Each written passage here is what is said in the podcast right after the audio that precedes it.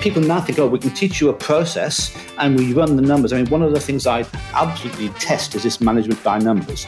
And if you make 1,000 call dials a day and you get through to 20 people and you have a conversation with 10 of them and you get one lead, and that means everyone should make 1,000 dials a day. That sounds logical, but it's false logic because, first of all, you're calling on people probably, but secondly, that potentially could work if you're the only person in the world doing it. But when 50,000 other people are doing it also to the same people, the recipient of those calls get hundreds of calls a day from 12-year-old SDRs that wouldn't know business if it bit them on the bum.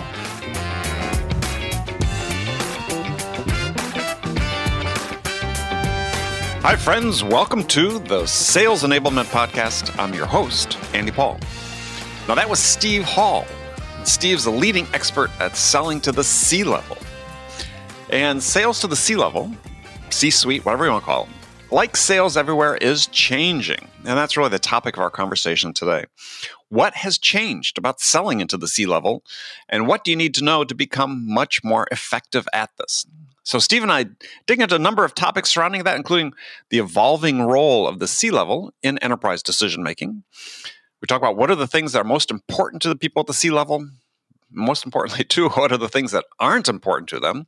We dive into how to prepare for C-level meetings. I mean, so your meetings with executives at this level, how do you prepare to make sure that they feel the meeting with you was a valuable use of their time and how it helped move the deal forward? And Steve shares some of his best practices for how to research and how to conduct these meetings and how to go about scheduling your follow-up meetings. We also explore when is the right time to start selling to the C-level. So a lot of great practical takeaways today in this episode. And before we get to Steve, I want to remind you to subscribe to this podcast wherever you listen to it. And if you subscribe, we'd certainly appreciate it if you could also give us your feedback about how we're doing in the form of a review. So thank you. All right, let's jump into it. Steve Hall, welcome to the show. Pleasure to be here. And you're joining us from Sydney today? Sydney, Australia. That's right. Middle of summer. You said it was warm. It is warm today. So how warm is warm? It's warm. It's not stinking hot. So in centigrade, it's going to be about 27. So that's not horrible. Warm. No, but it's also quite humid today. Got it. But you're. So like rain, humid? No. It's just sometimes we get a bit of humidity. I'm whinging. I'm a POM, so I'm entitled to whinge. And it's going to be a beautiful day today. We've got thunderstorms later, I believe. An Englishman, for somebody who's not accustomed to the term POM. Yeah, I remember being in Sydney once years ago on business with one of the most incredible lightning storms I'd ever experienced. I was just sitting in my hotel room. It happened, I guess it was later in the day, and it was big. It was spectacular. Yeah, we get a fair bit of great lightning storms. We're lucky. We don't get hurricanes or earthquakes, or we had one, but we don't tend to get very extreme weather, but the thunderstorms can be quite fun. And the fires. Oh, yeah, we get a lot of those, unfortunately, a lot of them from the lightning strikes. Yeah, that's what I was going to say. So... Well, good. Well, we're going to talk about selling to the C-suite or selling at the C-level. So a lot of the work you do is revolved around that. So the C-level means a lot of different things. I mean, so in your work, do you focus on selling the C-level more at the enterprise or for small and mid-sized companies or all? Well, I'm going to give you my catch-all answer for any sales questions, which is it depends. It depends on... It depends on the client. It depends upon what you sell. It depends upon who you sell it to. It can be anything from the CEO of a major public corporation down to the owner of a $10 million business. And in a public corporation, C-level might not be the people at the top because for instance, if I was selling to Amazon here in Australia, I'd probably be looking at the country manager rather than Jeff Bezos. Mm. Yeah, it'd probably be a better approach to take. We'll get back to what the difference is between selling to the small versus the enterprise. But in this age of sort of more distributed authority and supposedly more stakeholders involved in decisions, what's different about selling to the C-level? Well, I mean, for one thing, they're much easier to find. You know, if you're trying to sell to an organization and you want to sell to the IT manager or a particular department, they're much less out there in terms of public statements. They're much more challenging to find. Whereas, you know, it's pretty easy to work out who the CEO, the CFO, the COO are. Mm-hmm. That's one thing. And the other thing is they tend to look at value from a strategic perspective. So you're looking at selling strategically at that level, whereas mm-hmm. people lower down tend to be more transactional and operational. So again, sometimes you need to sell transactionally. So it depends what you sell and who you sell it to. Right. Yeah, and I think this is sort of a critical question as to what level you should sell at. Because, yeah, there has been for years. I mean, I think you and I are somewhat contemporaries in terms of when we came into the sales game and so on, is there was always this huge emphasis of selling into the C-suite. You had to sell into the C-suite all the time. Is that really the case? No, as I said, it depends what you sell. If you're selling something that's $100,000, there'll be different people have different levels of authority. The level to which you should sell is the person who has the ability to say yes or no at approval level.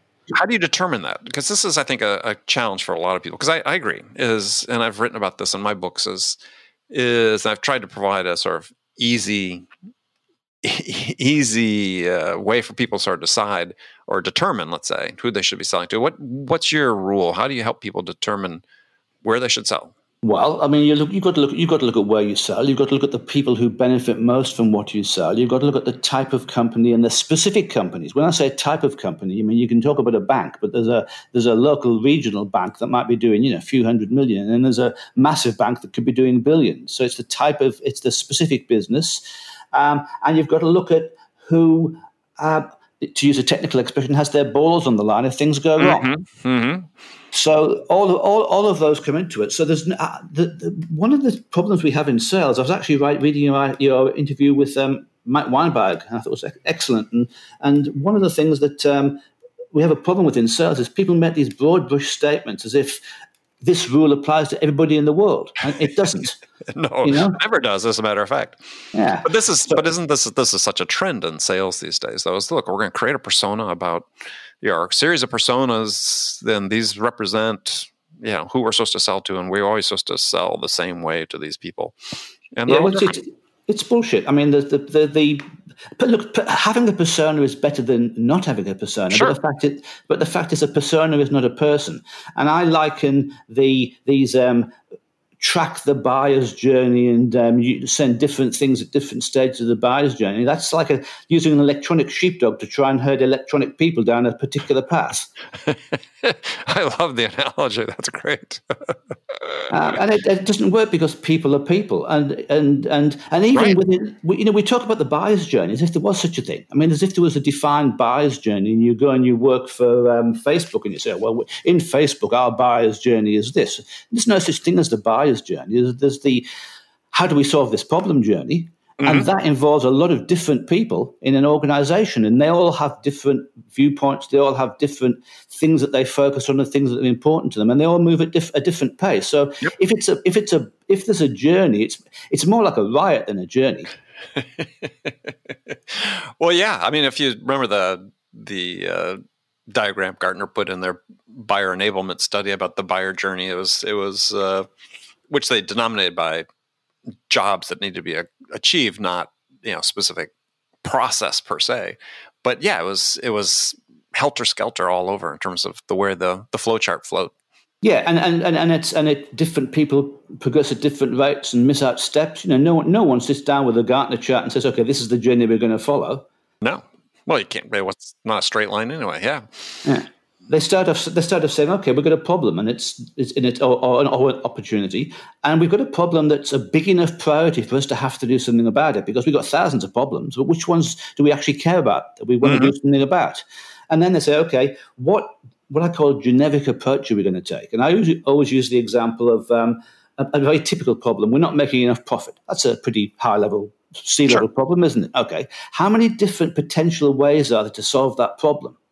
I mean, there's thousands. Mm-hmm. You know, so they say, okay, what's the cause of this problem? And it might be that our goods, our products are useless, or we charge too much, or we don't charge enough, or we haven't got enough customers, or our expenses are too high. There's a heap of different things that could cause that problem. Yes, and a combination of those things. Yes, exactly. And it's not until they say, okay, well, this is the key thing that we can do to solve that problem, and that key thing that could be, okay, we need to sell more. Simple as that. How do you solve that problem? Well, again, you sack salespeople, or you hire salespeople, or you do a heap of other stuff. And then eventually they come down and say, okay, well, the specific solution, this specific part of the specific problem is we need to buy an AI solution, right? And at that stage, they bring in the minions, as I call them, and they say, okay, we're going to look at AI solutions. Go out and do your research. Right. And they go out and do the research, and they come back and they say, we've talked to these people and we've looked at what's out there, and this is what it's going to cost us. And when they've gone through that entire heap of stuff, you eventually get a qualified lead. But a qualified lead is the end result of a process, not the beginning of a process. Mm-hmm. Go ahead. I agree 100%. Go ahead. I'm just smiling here to myself because I like what you're saying. Yeah, so you know, if you're out there looking for qualified leads, I did some work a while back for one of the largest software companies in the world, and they said to me, "Look, we want to get into senior executives." They didn't really know why or how or anything. It was just, you know, we'd worked for one of their partners, and we got them a heap of meetings with some high level executives, and they say, "Hey, how come we can't do this?" So I said, pick an industry, a niche. And they said, okay, well, how about travel and entertainment? And I said, travel, okay, what's that? Oh, airlines and theme parks and hotel chains. And I said, you do know that hotels don't think they're theme parks. You know, they're actually different industries. But anyway, we came to an agreement. We target a particular industry. We got them a heap of meetings. But they didn't really know what to do with them because they didn't want to talk to senior executives to build a relationship, to understand their strategies, and then to work out how they could help them. They wanted people who were looking for a customer satisfaction solution right now and then. Right. So, you know, so if you are going to sell at sea level, you need to be thinking strategically, and you probably need to be thinking long term, because if you've got a target market of, I mean, you know, it's different in the States. In here in Australia, we've got, you know, a couple of hundred really big companies. But if you're targeting a particular type of customer, your ideal customer, then only a small percentage of them are going to be looking for what you sell, or are going to have problems that you can solve at any one time. Right. So what do you do with the rest? Do you say, oh, well, we're not going to sell to them?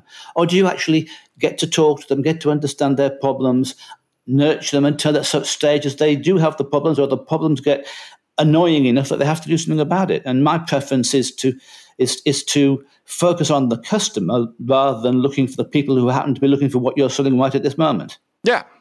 Yeah, focus on accounts, not leads. Absolutely. Yeah.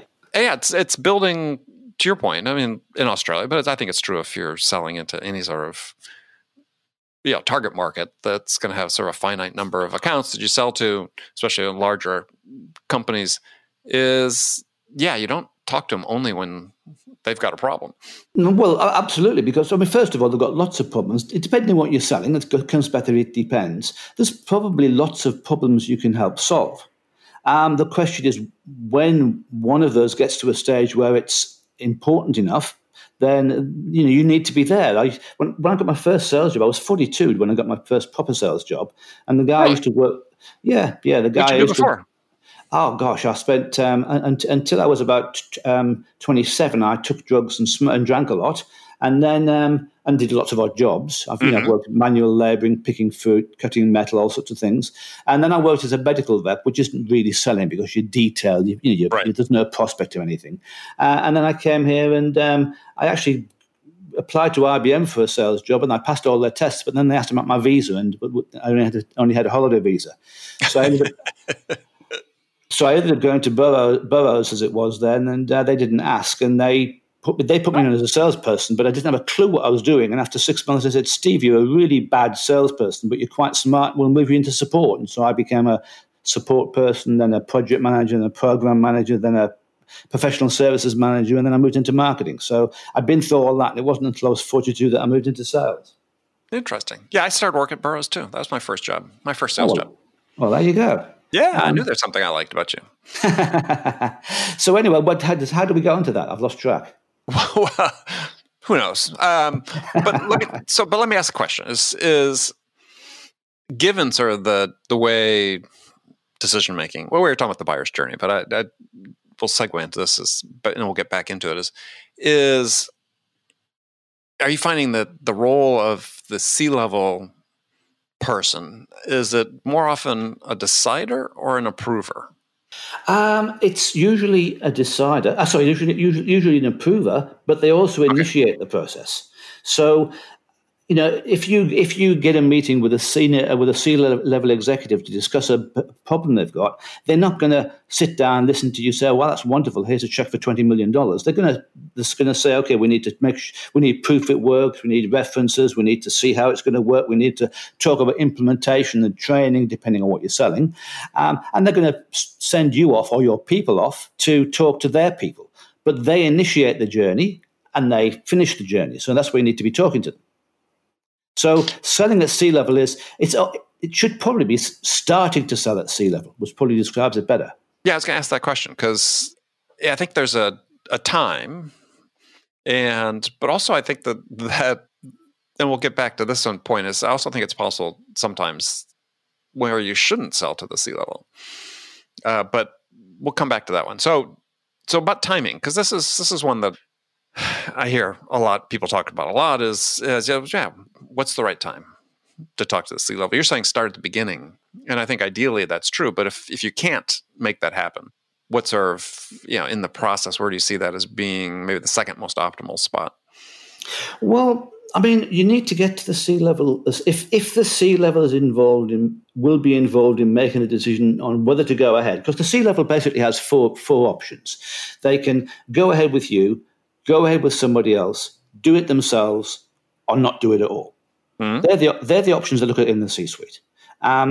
If they and as I say, they normally initiate the process. If we're talking high value deals, where it's they do a lot of money, so they initiate the process. If you can talk to them, then great. You have no real control over the timing. You might be able to shift their timeframes a little bit by doing a bit of challenging or by giving them some idea of the benefits of doing things sooner rather than later. But you can't really make a huge difference as to when they have the problems that they have. Mm-hmm. So, if you're targeting a particular group of companies and you want to get into one company where you think they're likely to have issues you can help them with, if you start at sea level, if you can start at sea level, it's not always possible. If you can start at sea level, then the timing is what the timing is. And if they're halfway through the process, then they're halfway through the process. And if they're not ready to start yet, then the question comes, okay, what do I do now? Do I get an introduction to the people lower down who are dealing with this problem? Do I nurture someone until such time as they've got a problem? Every situation is different, but in terms of timing, they set the timing, you don't. Yeah, and I was just talking about timing to connect with the C-level. I think it's, to your point, I think it's always the time, especially if you have a targeted group of accounts, to build those connections, start having those conversations. It's funny. I've been in situations where working with clients where like the C-level on the client side, had an opportunity to meet with C-level on the potential customer side. They're my client. And they were reluctant to because they thought it was like premature. And I'm like, no. When you have the opportunity to make these connections, you always want to make these connections. Absolutely. Because It's not about the opportunity. It's about being there, building the connection, building credibility as a potential source that they want to talk to when the moment arises. Absolutely. I mean, one of the biggest sales I made, the COO of a $8 billion company in the States, or UK actually, wanted to meet the president of our company, not to look at how the software worked or anything, but to look him in the eye and say, "Will you support us if we get in trouble?" Mm-hmm. Mm-hmm. At the end of the day, it's still about relationships. I'm not saying people will buy off you because you've got a good relationship, but they won't. Well, they shouldn't buy off you if you haven't got a good relationship, because that's a huge part of making things work, especially in complex sales, where you need goodwill and you need cooperation between buyer and seller. Yeah. I mean, all those things, yeah, AI, machine learning, all these things notwithstanding, which are useful. And it almost sounds like a cliche, but it's funny, is I feel increasingly like I have to say it, is that sales is a people business. And the quality of the interaction you have with another human being is still could be the decisive factor in their decision. You know, yeah, absolutely. I mean, everybody thinks in this data-driven world that, well, it's all about the data. It's all about, you know, it's like, yeah, it's all about the data until there's risk involved, you know, perception of risk. And at that point, people want to talk to people. Well, but you know as well as I do, people make emotional decisions. They back them up using logic. So you know, if the logic says do this and your heart says do that, you either do nothing or else you go with your heart in most cases. Mm-hmm. Yeah. No. Absolutely. Yeah. I was just wanted to. I'd had this thing, device I'd created about how to determine where in the organization you should sell. And it was just a little simple quadrant chart with an x-axis and a y-axis. So there's four quadrants. And the x-axis was the strategic importance of what you were selling, and the y-axis was cost and complexity. And I would just have clients and salespeople plot, okay, where does this opportunity sit? Because it sits in the upper right-hand corner, then you better be talking pretty high in the organization. You know, if you're in the lower left corner, it's going to be more transactional. And it's just, it was a simple device for a seller to visualize, oh, well, yeah, I guess we're not calling at the right level. We need to be higher up. Yeah, well, I like simple. I mean, you know, simple is good. And I mean, if you're talking to the C-level, you're talking strategy, period. They don't care about the implementation, or they don't know about the implementation. They don't know about the technology. They don't know about the bits and the bytes or whatever it is. And they don't want to. They leave that to other people. But what they want to know is this strategic? How is this value? How is this going to help me achieve my KPIs and my bonus? And they're based around financial metrics, the balance sheet, the profit and loss statement, regulatory requirements, risk, safety, they're the things that they care about at sea level. The nuts and bolts they care about much further down. And you need to address the nuts and bolts. You can't ignore them. But if you're talking sea level, you're talking strategy. Well, I think it's an interesting point, because as I was sort of reading through some of your things and thinking about this, what are the things that sea level care about? And you just mentioned some of those. But also, it's getting back to a point we talked about earlier, you have to ask yourself, well, why does a C-level exec agree to meet with a seller? Right? I mean, on one hand, they could just talk to their staff, right, internally, who's involved in more of the nuts and bolts that you talked about it. So what do they want to hear from the seller that they can't learn or haven't learned from their internal people?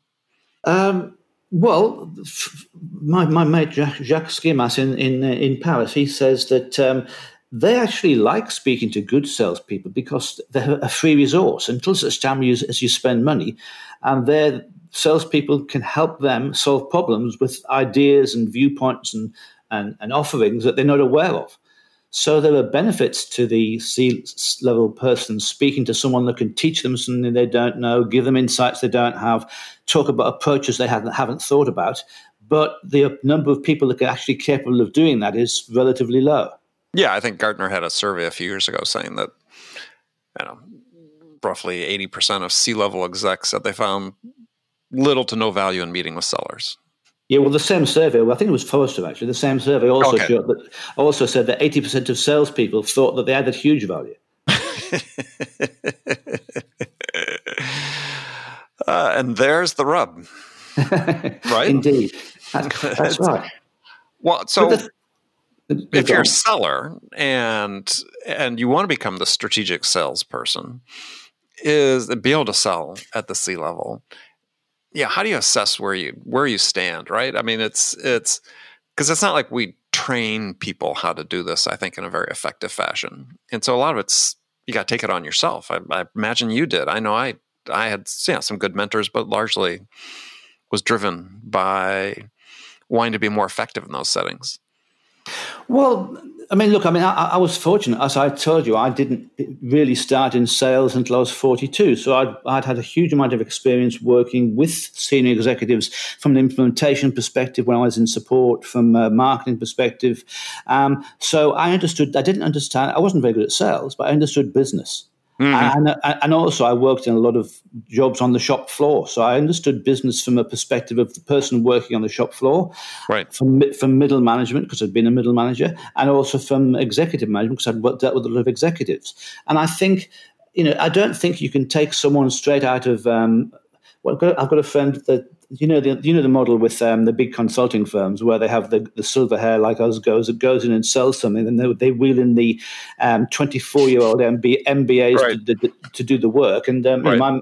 my mate John Quinn calls them IROCs, idiots right out of college. And I'm writing that down, by the way. Yeah. And you're recording this anyway. And they. Well, I was one. I mean, we all were idiots right out of college. Yeah, that's right. And people like that they can go in and spout all the latest management theories and things like that, which are based upon totally irrelevant case studies of companies that are nothing like the one they're talking to. But to be able to talk intelligently business to a senior executive, you've got to be vaguely intelligent and know a little bit about business. And you also need to be able to have the capability of putting yourself in the shoes of the person you're speaking to. That's one of the most important and least understood skills of a salesperson, looking at things from your customer's perspective. Mm-hmm. So you can't just take someone straight out of college and say, okay, we're going to turn you into a C-level salesperson in a few weeks.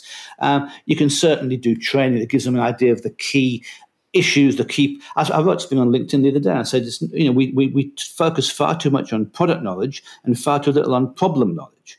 And you need to understand the problems that your product solves rather than the product itself. I mean, you need to understand both, but the problem's more important. Oh yeah, I agree 100%. I mean, I think that this is a huge gap that we have in how we develop sellers, because I see very few instances, if any, especially over the last 5-10 years, of companies that are consciously trying to develop the business knowledge or the business acumen of their sellers. And there's certainly, we're going to do some sales training, we'll make some courses available, but there's this gap that exists. And so I was thinking back, and I've asked a number of people on the show about it, and it sounds like your experience is maybe similar to mine, is that's that knowledge you have to acquire yourself by being curious and asking questions to make sure you understand what people are telling you. That's what I learned. I started my career, as I said, selling to Burroughs, selling computer systems to small, mid-sized companies. I was almost always dealing with the CEOs or owners of the business.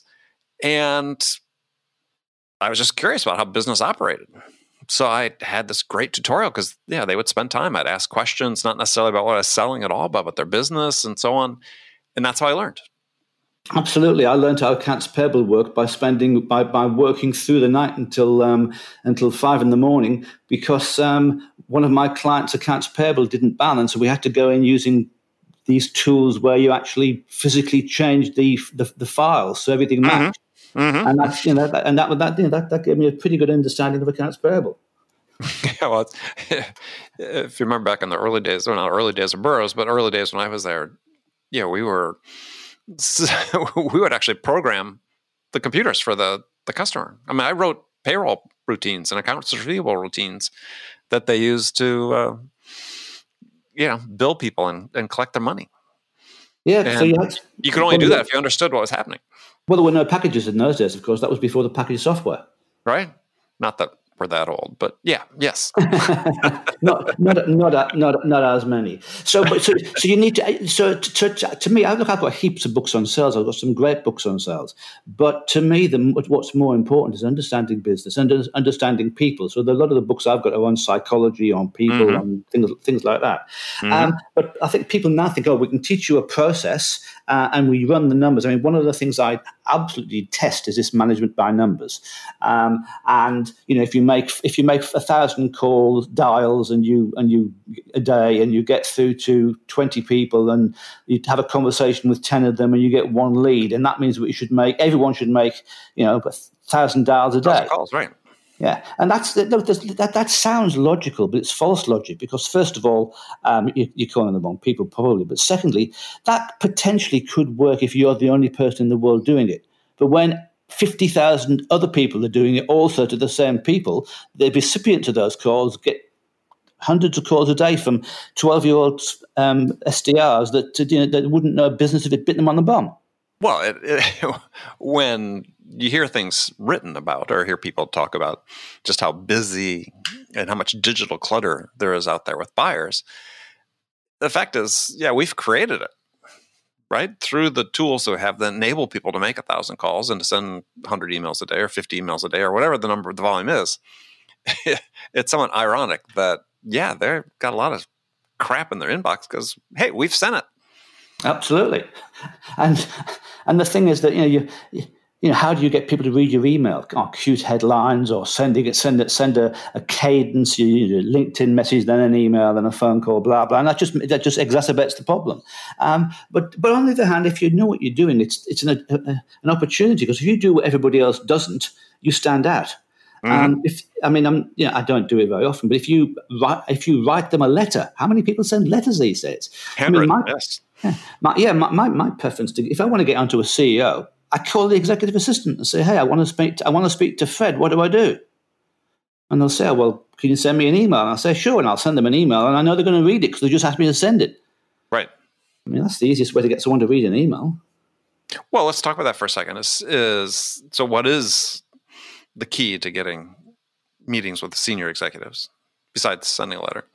Well, the key is having something that they care about, right? If there's no good reason why they should want to speak to you, why are you bothering in the first place, right? But let's assume that they potentially have a problem that you think you can help them with. You've looked at their 10K, or you've looked at what they said in the press, and you know that one of their strategic objectives or one of their risk factors is this, and you think you can help, right? Mm-hmm. So you need two things. You need a message which will make them want to talk to you, and you need a way to get it to them. And the message depends on the circumstances, but it could be, you know, we want to help you. We want to help you reduce the risk in your automotive department, for instance, or also reduce the downtime on your machines, or whatever it might be for that particular customer. That's the message. And then the way of getting it to them, I hate to say this, but depends. But certainly it's not going to work with a cold email. I still like the phone. I'm sorry, most senior executives, one of the things I said earlier, C-level executives are easier because most of them have executive assistants. Right. So if you call the EA and you simply say, oh, hi, this is Steve. I saw in your annual report says blah blah, and we think we can help you. Can we organise a call? And you don't ask for a half. You don't ask them to go to your Calendly schedule and schedule it themselves because they've got better things to do. You basically say, I just want 10 minutes. You don't ask for an hour because an hour of a CEO's time is worth $50,000. You ask them for 10 minutes, and if you can't persuade them in 10 or if you can't persuade them in 10 minutes that you're worth a further hour down the track. I always use the analogy of boating. Do you sail at all? No, neither do I, but I did learn to sail on the Charles when I was in Boston on my way here. But okay. If you want to get a rope between two boats, one of those really big thick hawsers, I think they call them, you can't pick that up and chuck it. So what you do, you tie a bit of string to it, and a bit of rope to it, and you tie a bit of string to the rope, and you tie a stone to the bit of string, and you chuck the stone over, and they pull in the string, then they pull in the rope, then they pull in the hawser. Mm. In other words, you do little bits. You don't try and go from being a total stranger to getting a one-hour meeting in one fell swoop. You do a little bit at a time. You get them interested enough to read, see, listen to your message. You get them curious enough to want to talk to you for 5-10 minutes, and then in that 5-10 minutes, you tell them enough, listen, ask the right questions, so that then you get a longer meeting. I think it's a great metaphor for it. Is yes, is people are so impatient these days. And I mean, maybe not these days. I mean, it's sort of been true in general, depending on the personality of the individual. But yeah, if you want to be a strategic seller, if you want to sell to a large enterprise, it's an investment. And you're investing in the connection you're going to make with someone. You're investing in being able to develop credibility and trust so that, yeah, this person whose time is valued at $50,000 an hour will give you more of it. Absolutely. I mean, I was lucky. I learned this because the first sales job I got was selling ERP systems, and that's not something that you can sell quickly. It's very much a timing issue. Yep. And when I took over in charge of sales and marketing after a few years, we made a decision to focus on a couple of fairly narrow niches because we were a small Aussie company. We only had 15 people when I joined them, and we were competing with the SAPs and Oracles of the day. I remember BPICs and things like that, and they were big American. Yeah. They were big American corporations or European corporations with lots of people, so no one was going to pick us for our size or for our references. So we had to have an edge, and the edge was we understood a couple of niches very, very well, and one was publishing and one was consumer electronics. So I understood the industry, I understood the problems, and I had. But the market here is not that big, and we went international and we sold a lot overseas. But in Australia, there's only probably 100 companies that could buy it, and they weren't buying an ERP every year. So I had to take a long-term view. I had to write letters in those days to people about business issues, and sometimes I'd write a letter on returns management or on handling rebates in consumer electronics, just talking about the issues and things like that. And sometimes people would call me 2 years later and say, "Oh, I kept your letter for 2 years. Can you come and see us?" Mm-hmm. Because in that particular circumstance, then you've got to sell something. You've got to make your quota and sell something today, but you've also got to plan for the future. And unfortunately, with the high turnover of salespeople and of sales managers these days, there's not that much of it, because who knows if you're going to be there in a year's time. Yeah. I mean, it was always bad. It's gotten worse, right? I mean, especially from a customer's perspective, right? I mean, I can tell stories from 30 years ago that customers were complaining about how frequently salespeople turned over. But I think the thing that's more pronounced these days is that there's no continuity at the senior level, and that turns over so quickly. Absolutely. And let's face it, it's destructive to the vendors too, because when a salesperson leaves, they take with them their relationships, their contacts. They haven't really put stuff into the CRM the way they should have done. And there's a heap that walks out of the door with them every time. And so, it's incredibly short-sighted to get rid of someone after a year when they haven't made their quota. If they've started to build those relationships and build the and build that knowledge, but we're not measuring those things. We're measuring activity. Are they making enough calls? Are they doing enough proposals? Yeah. Well, no, that is generally true. That mindset's changed quite a bit. I wanted to ask you a question, because one I hear frequently from sellers, or read people writing about on LinkedIn as well. Is, so let's say you're a strategic salesperson. You've got this initial 10-minute meeting with a C-level exec somewhere on a count that seems like they're pretty strategic. When's the right time to bring in your senior level person? Well, that's a good question. I've not been asked that one before, but I think it's a very good question. And I'm going to say it depends again, of course. Of course, yeah. But I think that it's not a bad idea to bring them in up front, if depending on the relationship. I had one customer who their senior executive wouldn't get involved in sales, and I left because you know all these people, you're on the same board, that you won't get involved in sales. This is stupid, Right. So I think early is good, because it's not like they're going to go in there and try and sell. They're going to go in there and say, as a company, we're committed to helping you as a company, and if we end up working together and we become your customers, you can call me if things go wrong. I'm there to back you up. That's what they're there to say. They're not there to do spin selling or ask discovery questions and things like that. But they are there to give you the cachet of being someone that deals with those senior executives. So certainly you can take, especially if you, I guess you asked a question earlier, how do you learn to do this? If you can get the meetings, but you're not that confident and you work well with your senior executive, you can go in and learn from them. I mean, a lot of what I learned selling ERPs was sitting listening to my managing director who would do the presentation because he was the person that developed the system and he understood business really well and he'd talk about all the business issues. And I just learned about our customers' businesses by listening to him talk to them. That's really a great point too. And I think that a great one for people to sort of take to heart if they're listening to this is, yeah, if you're selling to bigger companies, you're selling to, you know, the C-level, you're still uncertain. We talk about listening, learning, understanding. That's such a great way to do it. I mean, certainly I had stages in my career when I was learning certain new things where that was invaluable to listen to, like a company founder.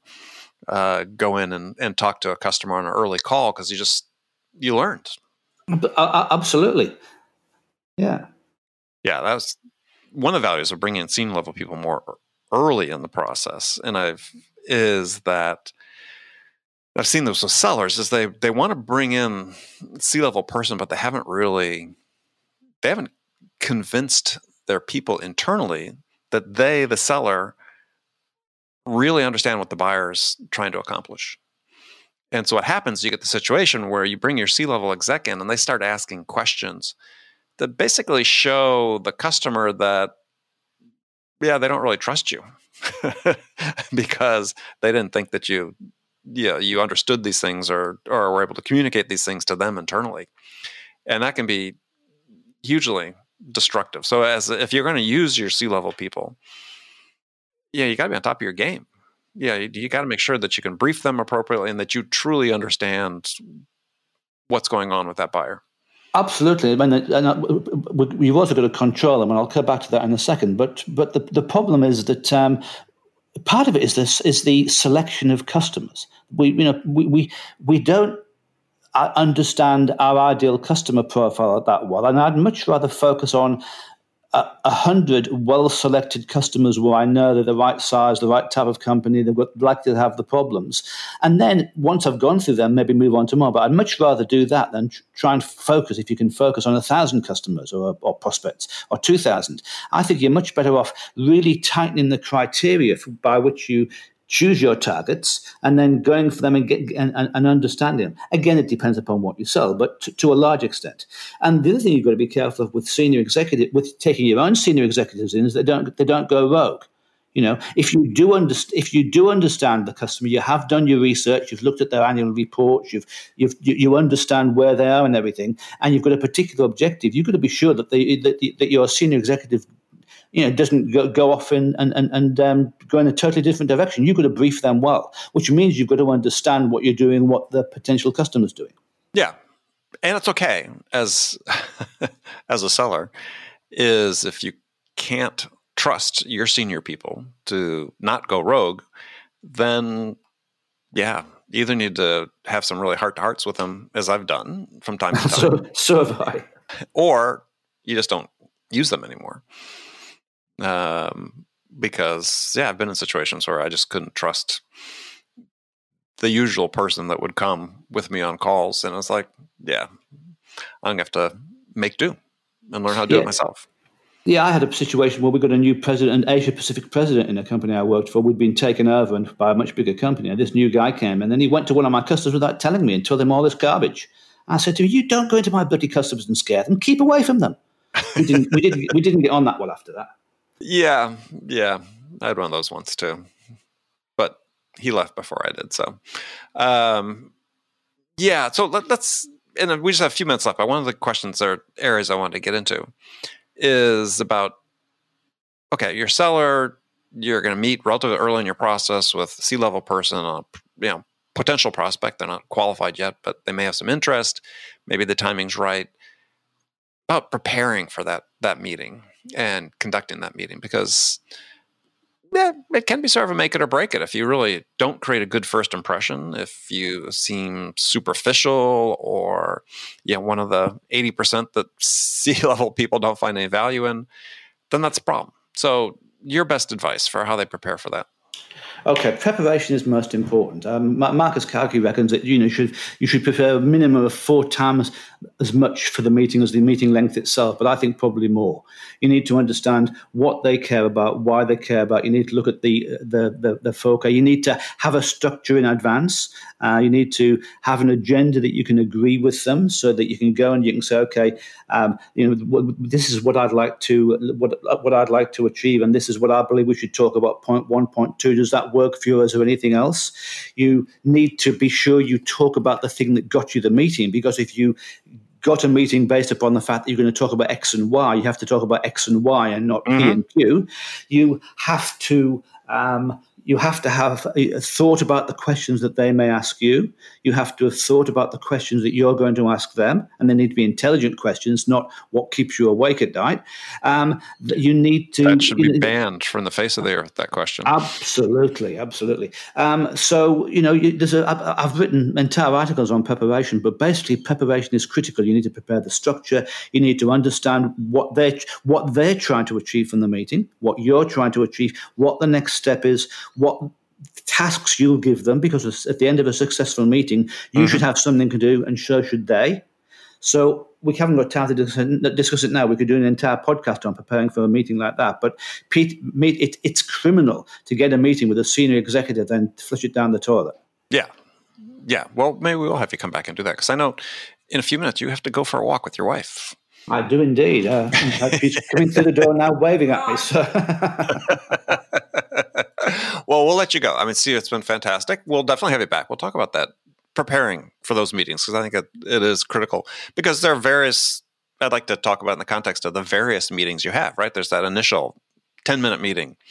That preparation for that is very different than what you might have for, a mid-process meeting or something closer to the end. So, the typical one is the final presentation to the Capital Expenditure Committee, where it's a question of do we go ahead or not. That's a fairly critical meeting. Yeah, so we'll include that one too. Perfect. Well, Steve, thank you very much. If people wanted to connect with you, what's the best way to do that? The easiest way is LinkedIn. My LinkedIn name is Steve Hall Sydney, all one word. And I also have a couple of hashtags I use on LinkedIn, Steve Hall Sydney and Selling at Sea Level. So if you do a search on Steve Hall Sydney or Selling at Sea Level, you'll find me. And all my contact details are there. And not Steve Hall Hartlepool? It's a bit too long. All right. Well, Steve, it's been a pleasure, and we'll look forward to doing it again soon. Okay, that's great, Andy. Thanks a lot. Take care.